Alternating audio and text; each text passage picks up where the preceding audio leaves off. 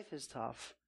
But especially as Christians living in the world that we do, when we're not given into the world and bending to the world, which is so often a temptation for us. You know that as Christians. It's so tough to live a faithful Christian life, but He is faithful to us.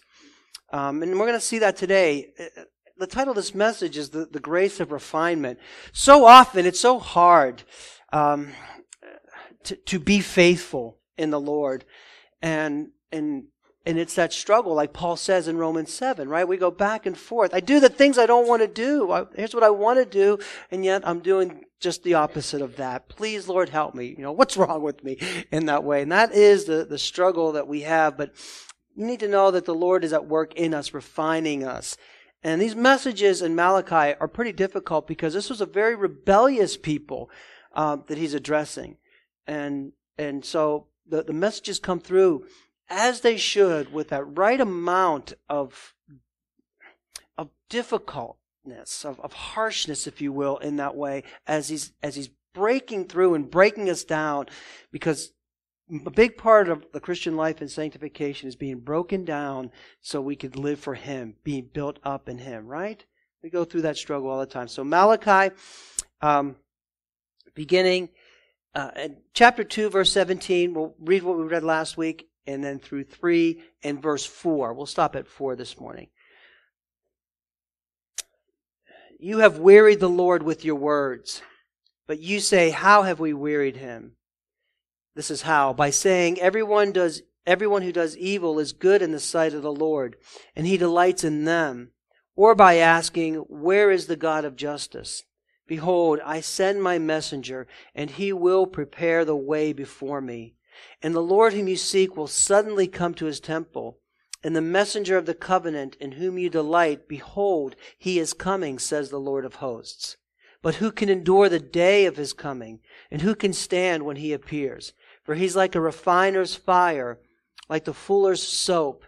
He will sit as a refiner and purifier of silver, and he will purify the sons of Levi and refine them like gold and silver and they will bring offerings in righteousness to the Lord. The offering of Judah and Jerusalem will be pleasing to the Lord in, as in the days of old and as in former years.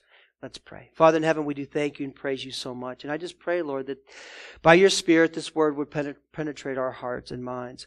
That we would be conformed by your grace and mercy, Lord, to live as we ought to, to love you, Lord, to, to depend completely upon you, for only there do we have peace Lord God, and comfort and that and that, that passes all understanding, Lord, that that uh, gives honor and glory to you. So I pray that you would be with us and, and help us, Lord, to really think through these things this morning. And I pray that you would be with me to bring forth your word in a manner, Lord God, that is glorifying and honoring to you, that's helpful for us, that's convicting where it needs to be, Lord, where it's encouraging, Lord, where, where we need to be as well, Lord God. I pray this in Jesus' name. Amen. All right. So, like I said, and I, I was saying, the, the, the, people here last week, we talked about the Lord. He said, enough. They, they're accusing God, and God turns around and says, wait a minute. Enough. You're the ones that are doing this towards me. This is almost kind of the flip side of that. As you think about the people and the complaints that they have towards God, and these are the people of God. It's not just the, it's not the, the, the, the unbelievers. That's, that's another category. But what makes it so heartbreaking and so tough is that these are supposed to be the people of God. And they're complaining in their attitude. They're, they have an attitude of bitterness towards the Lord. Uh, it comes through in their actions, even the way they bring their sacrifices, so on and so forth. So, um, this, that kind of attitude shows one of two things for us. And it's very important to make this distinction. Number one, sometimes as genuine believers, I mean, those who are truly in Jesus Christ, we will be in heaven on the day that we die. Sometimes we go through those seasons where we just find ourselves in the deep weeds, right? It's just tough. It's tough to do the things that we love to do, like even read the Bible or, or pray or obey the Lord as we ought to. It's just so difficult for us. And, and we kind of go into that, um, situations where we're disappointed with, with our situation. We're kind of wandering away from the Lord. We get caught up in the world. We're slipping back into sinful, sinful thoughts and, and sinful patterns and habits, even for a season. We can all relate to that. We're, that's, how it is for so many of us as Christians. So that's one category. Truly converted, but we find ourselves, you know, in the, in the weeds a lot of the times and, and distracted from the Lord. And sometimes even, you know, wondering about things. Uh, the second category are those professing believers, those who say that they know and love the Lord. They go along with the program for a while, but eventually, as the demands of the gospel are pressed upon you, and, and the gospel is costly and it demands all of who we are, it demands a lot from us. As those demands come to the fore, as they hit too close to home, we see disappointment, not just in circumstances, but disappointment with God. You know, God, why are you demanding this from me? Why is this so? Why do I have to do this? Why are you bringing this into my life? Why are you asking me to give up so much? So, those professing believers are kind of drawn away from the Lord.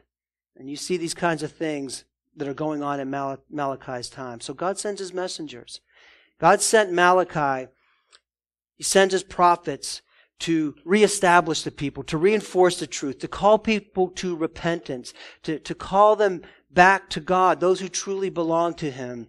And those who don't belong to Him, as the message goes out, as the truth comes out, you know what happens? You get harder and harder against the Lord. If you're not going to be broken, uh, you know, you know the saying, the same sun that, that melts the ice hardens the clay. And that's really true in Scripture and the things of the Lord. So the prophets are called to come and, and called people back to God. Malachi was a faithful, we could see this man, and just a fearless prophet.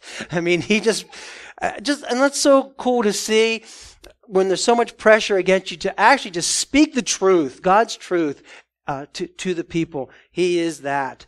But here in our passage this morning, he looks forward to uh, one who will not simply call for repentance, but he'll do something about the sin that makes repentance a requirement, and that's really good news.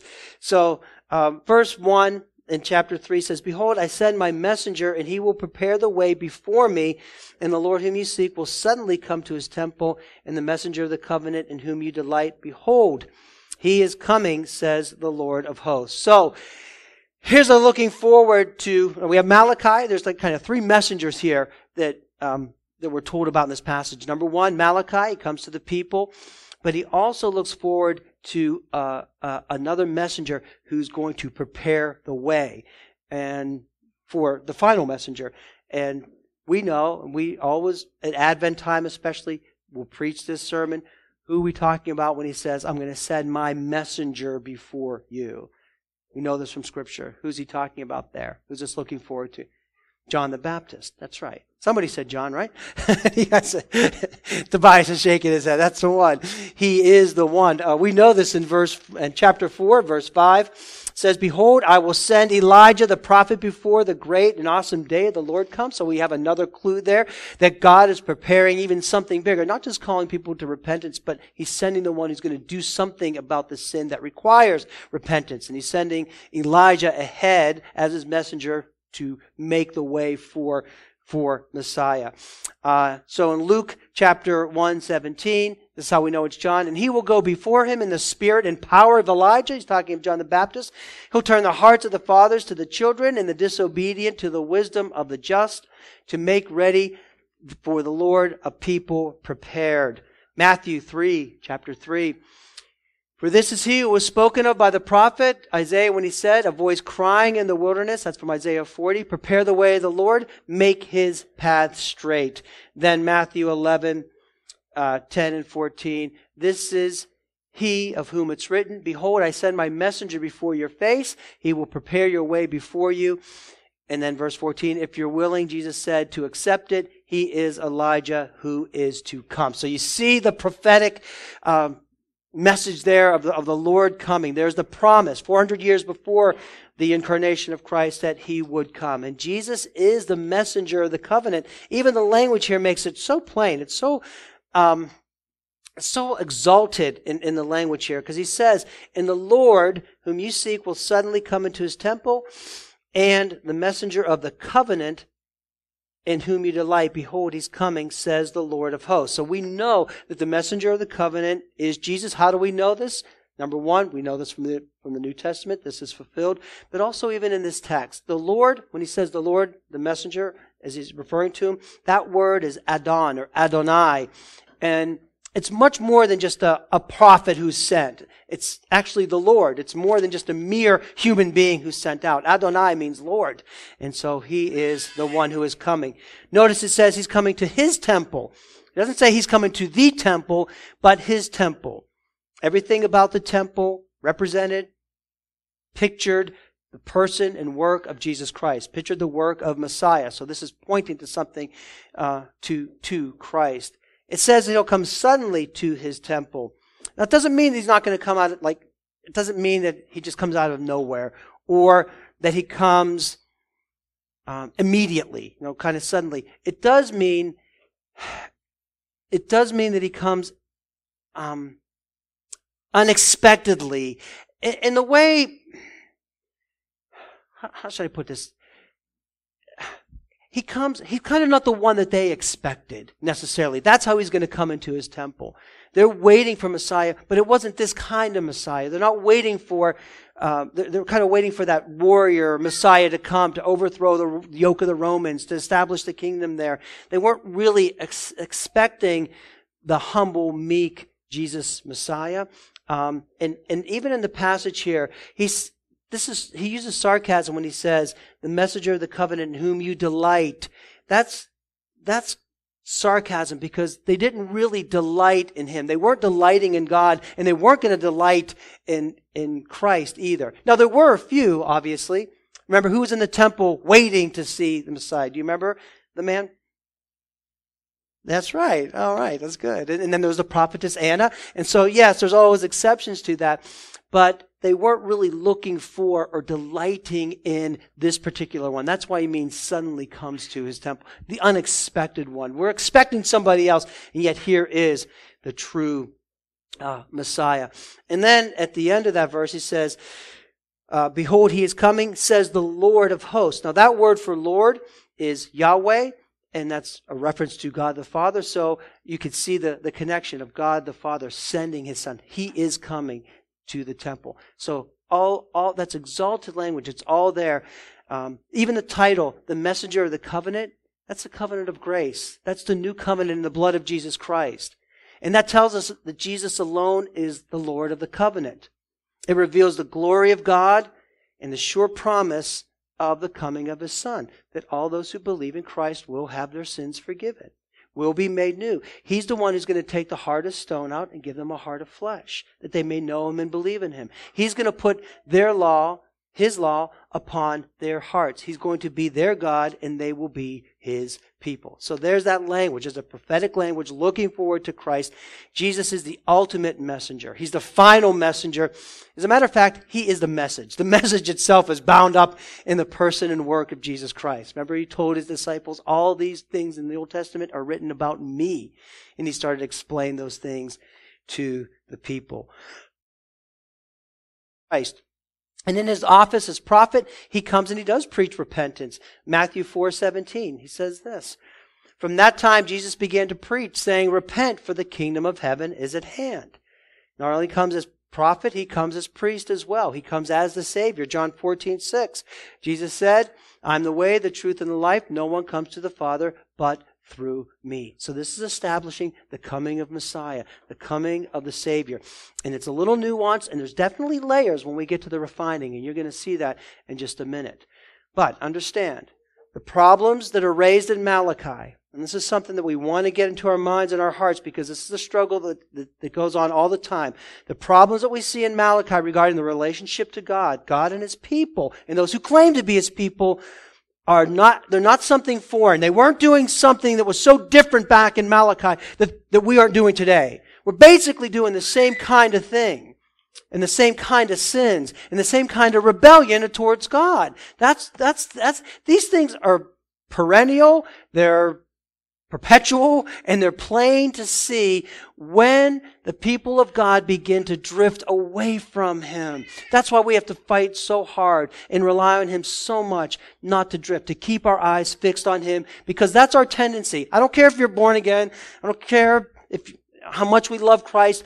That battle ensues every single day, doesn't it? If you're a Christian, you know that. Satan doesn't rest. He doesn't sleep. It's always, it's constant. So we constantly have to be looking to Christ. If we don't, guess what? We're going to drift.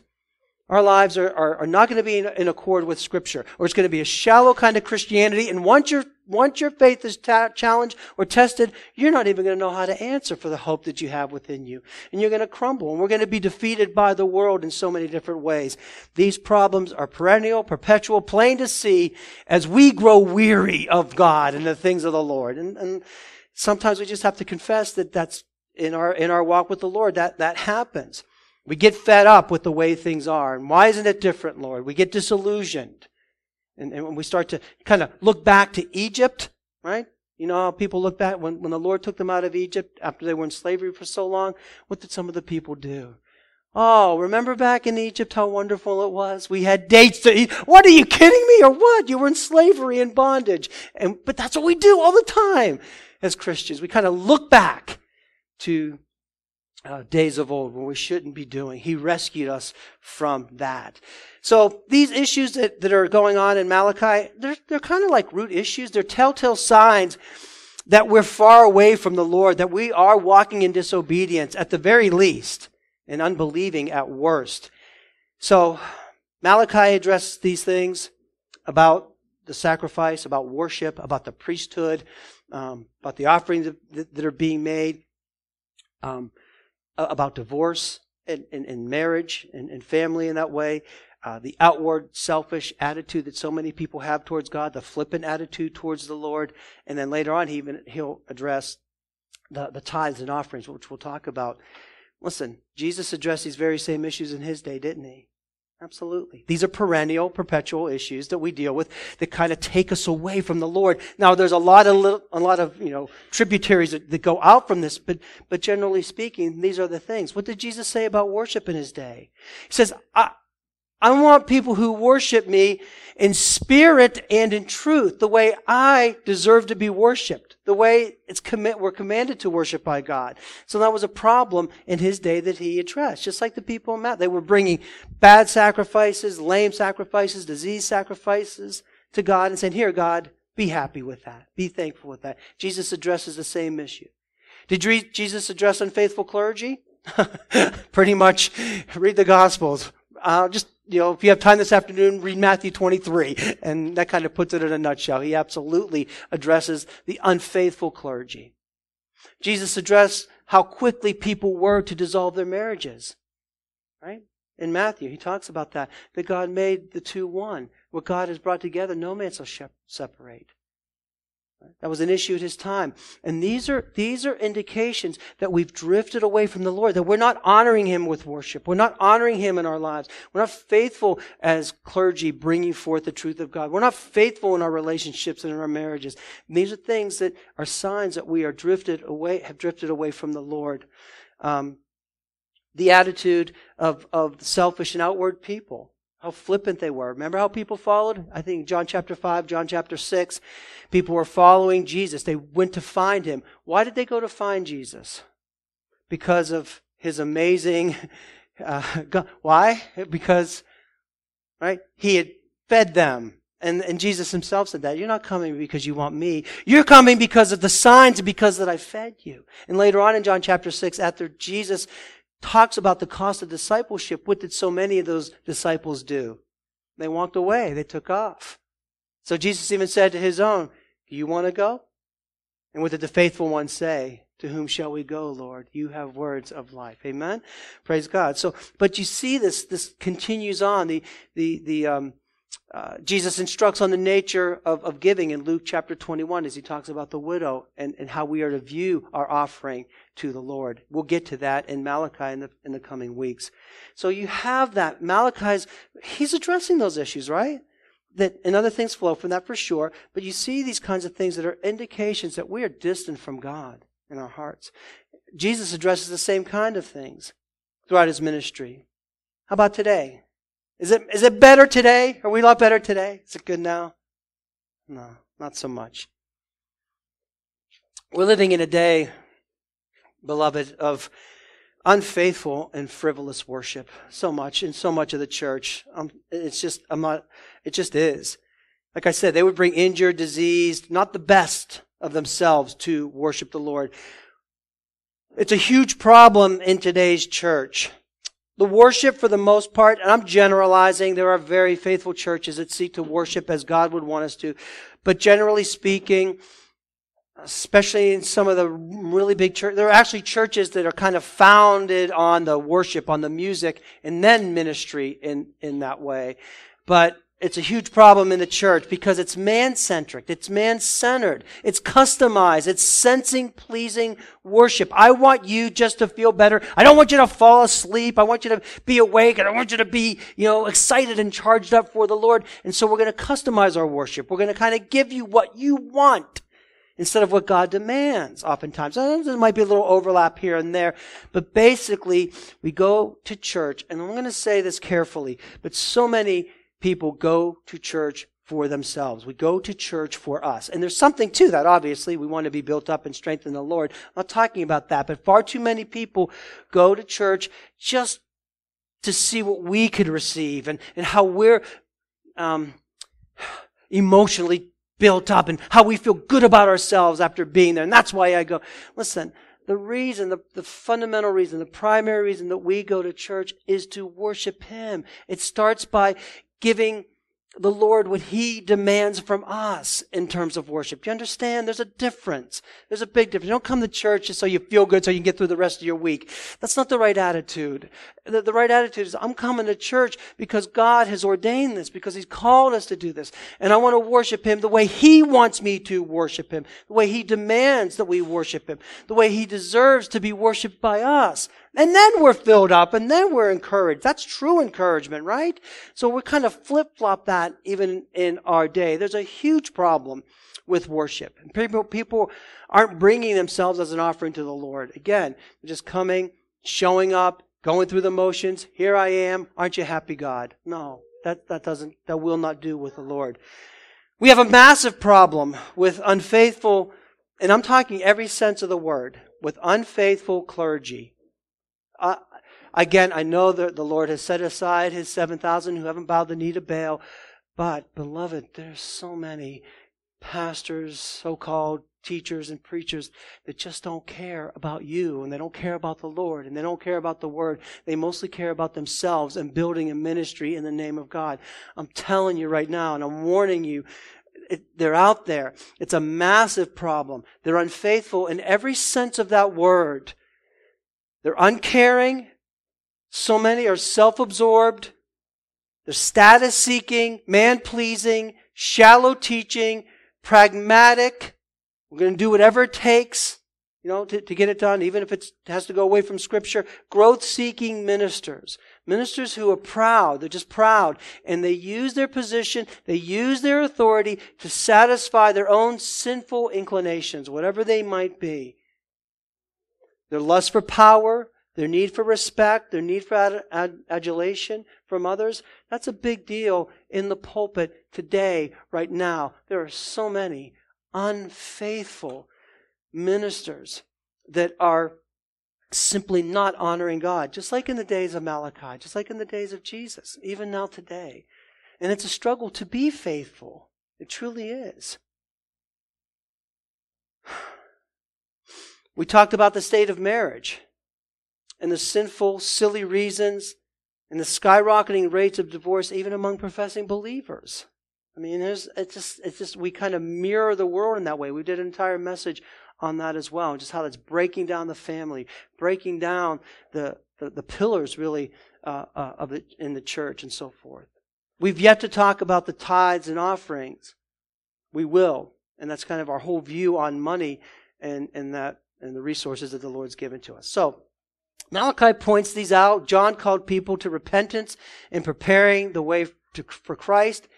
And what sets Jesus apart is that he came not only to point out the problem and call people to repentance, but, amen and praise God, he's the solution to the problem. He's not just the messenger, he is the message. Amen and praise God. Malachi promises that the coming Messiah would deal with sin, and that's the hope in this passage. Verse 2, there are a couple metaphors that he uses to, to to show how Messiah dealt with sin and continues to deal with sin. He says this, but who can endure the day of his coming?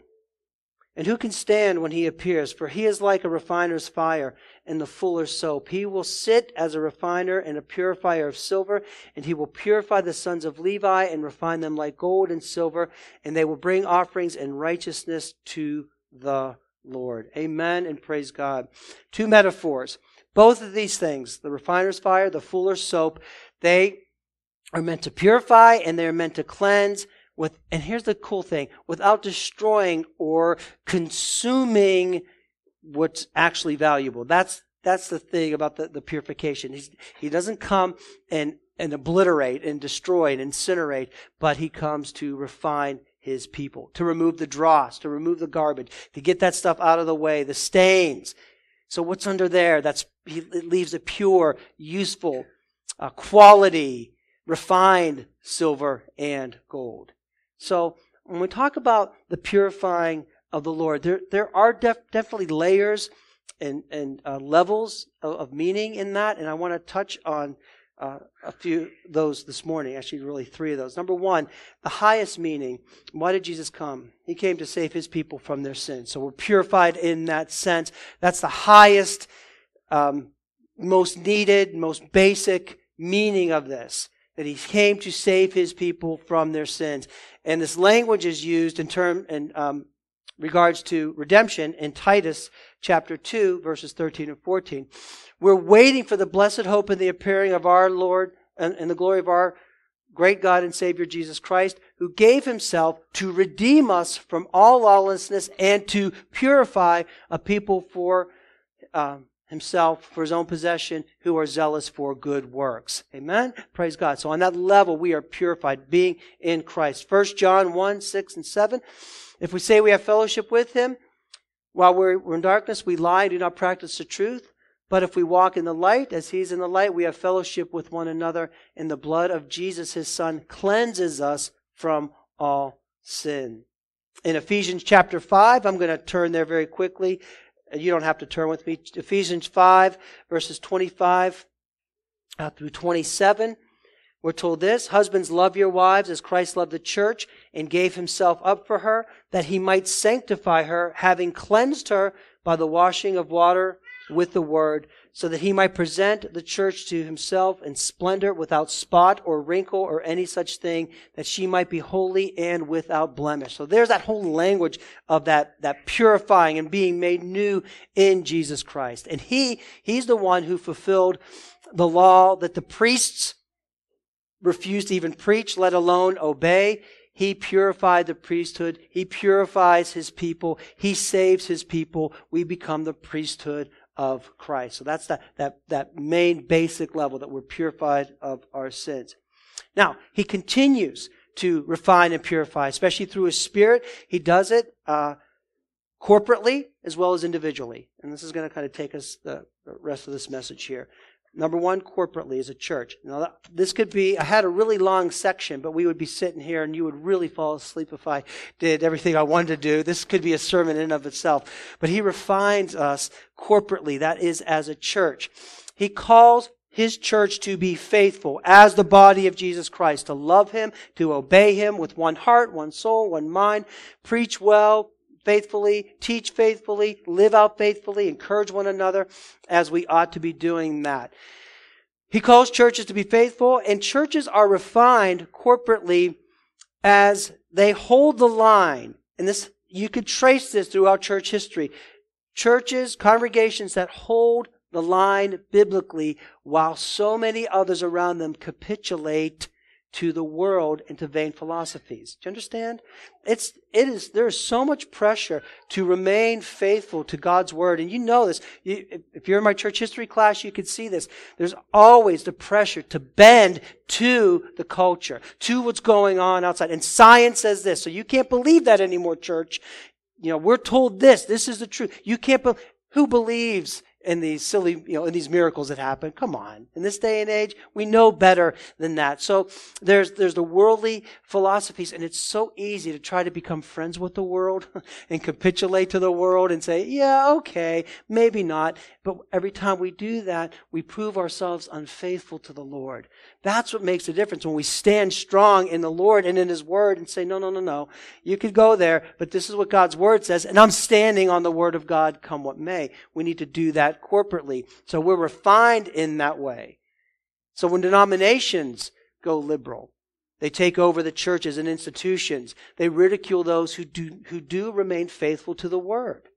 We see that today for sure. Even in the Southern Baptist Convention, we're seeing a big shift and a big movement in that way towards, um, just say, just more of a liberal kind of drift in that way, getting away from the Word of God. Many of you are in tune to that, see it very clearly with CRT, with LGBTQ, with um, deconstruction. It's really coming in there.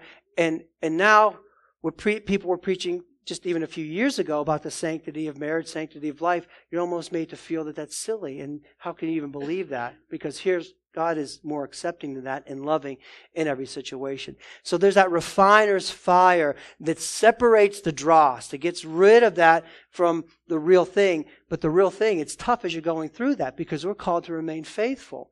And that brings on a lot of pressure and, and uh, at times persecution. And very, very difficult as churches, it's very difficult to stay uh, faithful to the word. It's much easier to go the other way, to capitulate, to give in. You know that. So we see that in, in a saving way that we're purified in Christ, on a corporate level, and then finally, personally. Personally. I'm going to close with this today, or round out the message with this part, portion. He puts us individually through the refining fire, doesn't he? He tests our faithfulness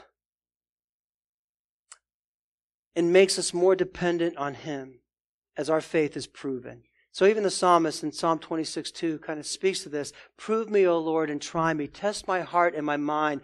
He's saying, refine me, Lord. Come, make sure I want to know that I'm truly in you and serving you. You're not going to consume us, right? But He will and He does refine us. Absolutely. And here's why. If you're a believer in Christ, if you're a true believer in Christ, you are going to be refined because He isn't going to let you go. Amen? That's and that's a wonderful thing. That's why He called the grace of refinement. Because so often when we're in rebellion to, it'd be, we're, we should be shocked that He doesn't let us go. Our hearts sometimes, we're so, we turn against the Lord. It's like, okay, I'm done with you. That's what you want? You're out of here. But He doesn't do that because of His love for us in Christ. Because He chose us before the foundation of the world. Because He causes us to persevere in our faith. Because He'll never leave nor forsake us, no matter how much we sin against Him or turn against Him. But He will refine us. That's what He's going to do. Because He isn't going to let you go, but He's going to show you how much you need Him. Amen? That's the refinement. That's what we go through. He's going to burn out the dross in our life until what's left is pure, useful, and valuable. Because when we're not being refined, when we're just out there doing what we're doing, we're not useful to the Lord. We're not useful to the kingdom. We're not valuable to Him. Oftentimes we bring disgrace even to, to His name. So refining serves to get our minds back onto Him. To give our entire heart to Jesus Christ. And that's always the goal of the Christian life, right? That's our truest desire. If you're a Christian this morning, what's your truest desire? To give everything that you are to Jesus, man. Like, I want you to have my heart. I want you to have my life. I want every part of me to be consumed by you so I'm used by you. I want to be faithful to you. That's our, because of we're transformed in Him, that's our deepest desire. And yet, even as we say yes, and we do mean it, it's so easy to end up where the people in Malachi found themselves, isn't it?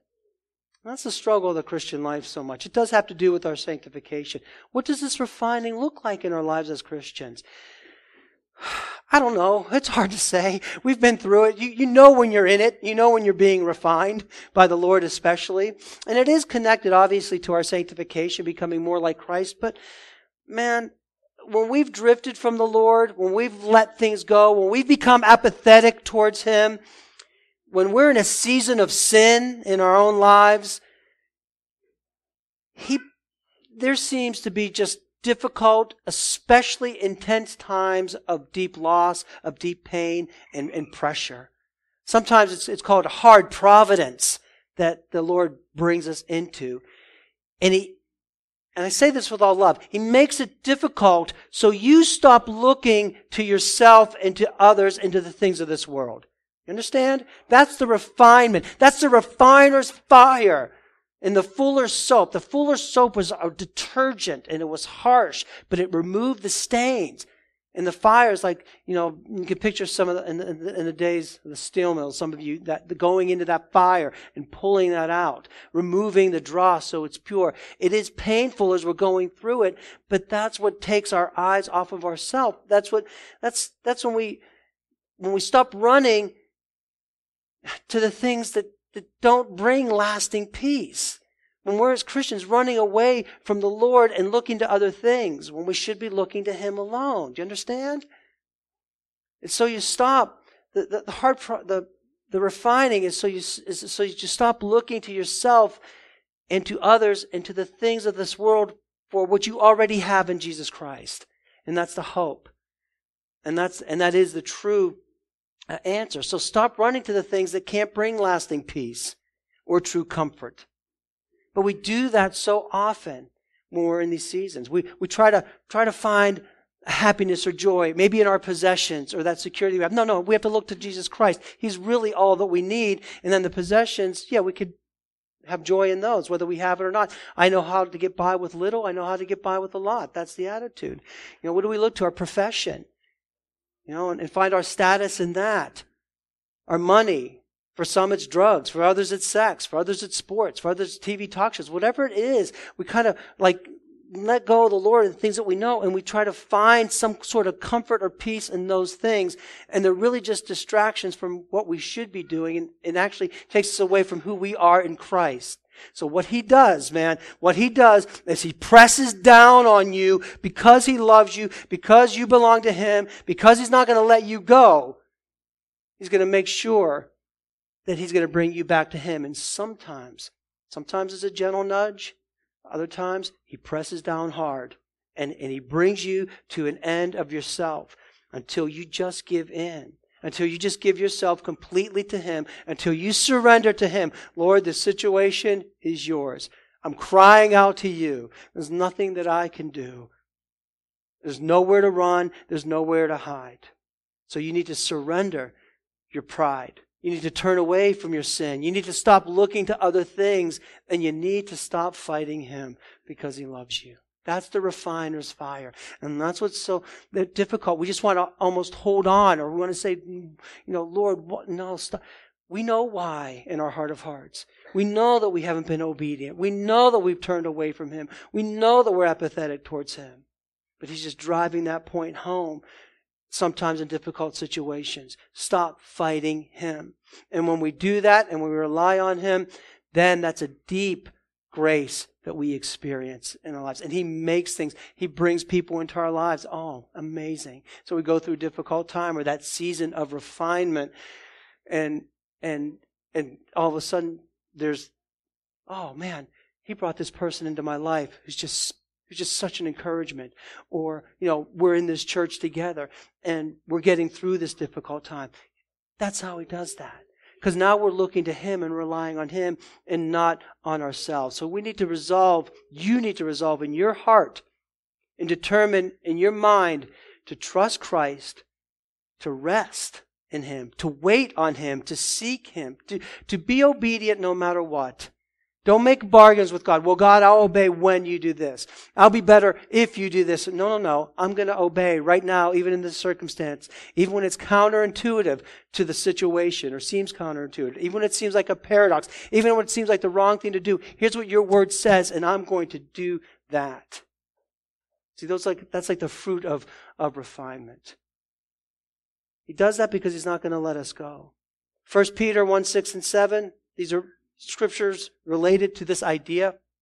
He says this In this you rejoice, though for now, for a little while, if necessary, you've been grieved by various trials, so that the tested genuineness of your faith, more precious than gold that perishes, though it's tested by fire, may be found to, to result in praise and glory and honor at the revelation of Christ. Notice he says that, that you have been grieved by various trials so that the tested genuineness of your faith.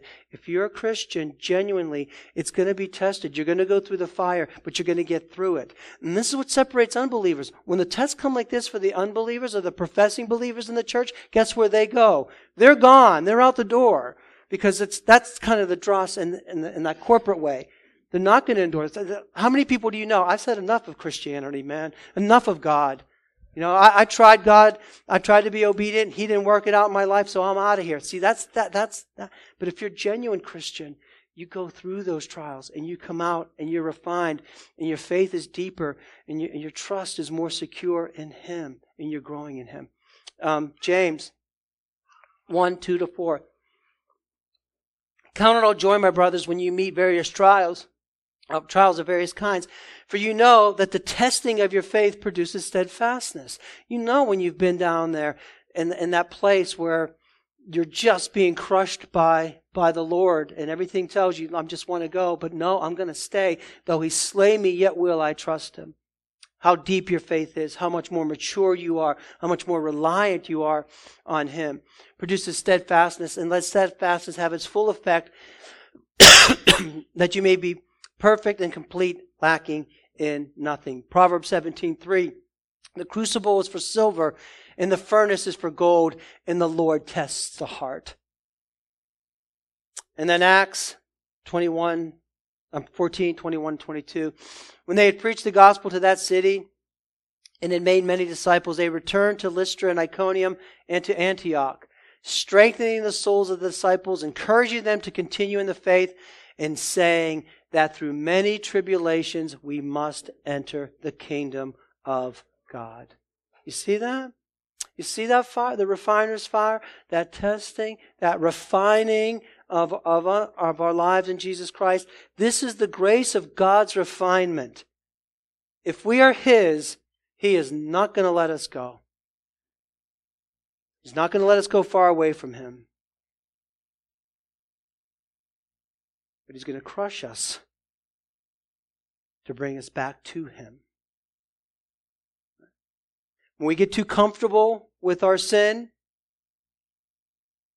when we remain apathetic in our walk towards Christ, when we simply ignore Him and His commands and kind of do what we want, oh, I'll give Him my time when, he, when I have time to give to Him. He loves us too much to let us go. And He reminds us how much we need Him as He refines us. Persevere through that.